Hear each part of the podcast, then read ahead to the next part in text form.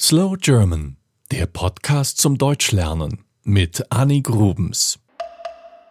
Wenn wir über deutsche Geschichte sprechen, müssen wir unbedingt auch über Bismarck reden. Das war eine der wichtigsten Personen der deutschen Geschichte. Noch heute sieht man in vielen deutschen Städten sein Denkmal. Man sieht einen Mann mit Schnauzbart und einer Pickelhaube auf dem Kopf.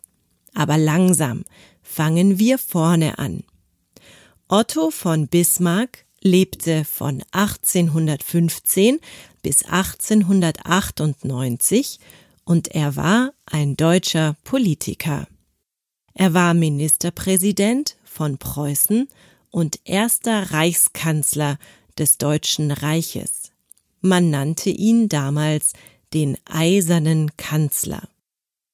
Geboren wurde er 1815 in der Nähe von Berlin. Seine Eltern waren adelig. Er studierte Rechtswissenschaften, fing an zu arbeiten, heiratete und wurde Mitglied einer Partei. Er setzte sich für die Monarchie und den Adel ein und natürlich für seine Heimat Preußen. Der damalige König Wilhelm I. machte ihn zum Ministerpräsidenten von Preußen. Hier muss ich noch etwas erklären. Damals gab es nicht wie heute ein Land namens Deutschland, sondern viele deutsche Einzelstaaten, die sich zum Deutschen Bund zusammengeschlossen hatten. Dieser Deutsche Bund beinhaltete auch das Kaiserreich Österreich. Bismarck wollte einen vereinten deutschen Nationalstaat mit einem starken Preußen. Sein Motto war nicht viel reden, sondern Eisen und Blut entscheiden lassen, den Krieg.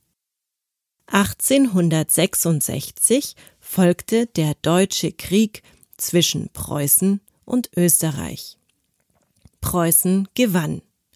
Der Deutsche Bund wurde aufgelöst, der Norddeutsche Bund wurde gegründet und Preußen übernahm die Führung.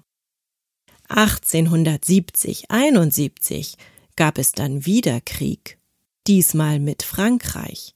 Preußen gewann wieder. Danach wurde das Deutsche Reich gegründet wieder unter preußischer Führung. 1871 wurde Wilhelm I. im Schloss Versailles zum Kaiser gekrönt. Bismarck wurde Reichskanzler. Im neuen Deutschland durfte sehr fortschrittlich gewählt werden, aber die Politiker hatten dennoch nichts zu sagen. Bismarck und der Kaiser waren die Chefs. Bismarck übte sich im Frieden mit den Nachbarländern und in seinem eigenen Land führte er einen neuen Kampf, und zwar gegen die katholische Kirche. Manches, was für uns heute ganz normal ist, stammt aus dieser Zeit. Zum Beispiel dass wir standesamtlich heiraten.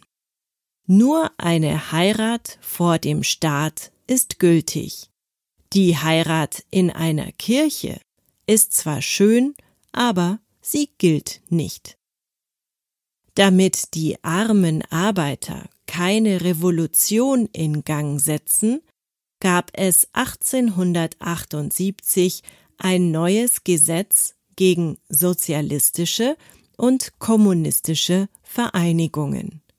Dazu machte Bismarck aber auch etwas Gutes. Er führte Krankenversicherung, Unfallversicherung und Rentenversicherung ein.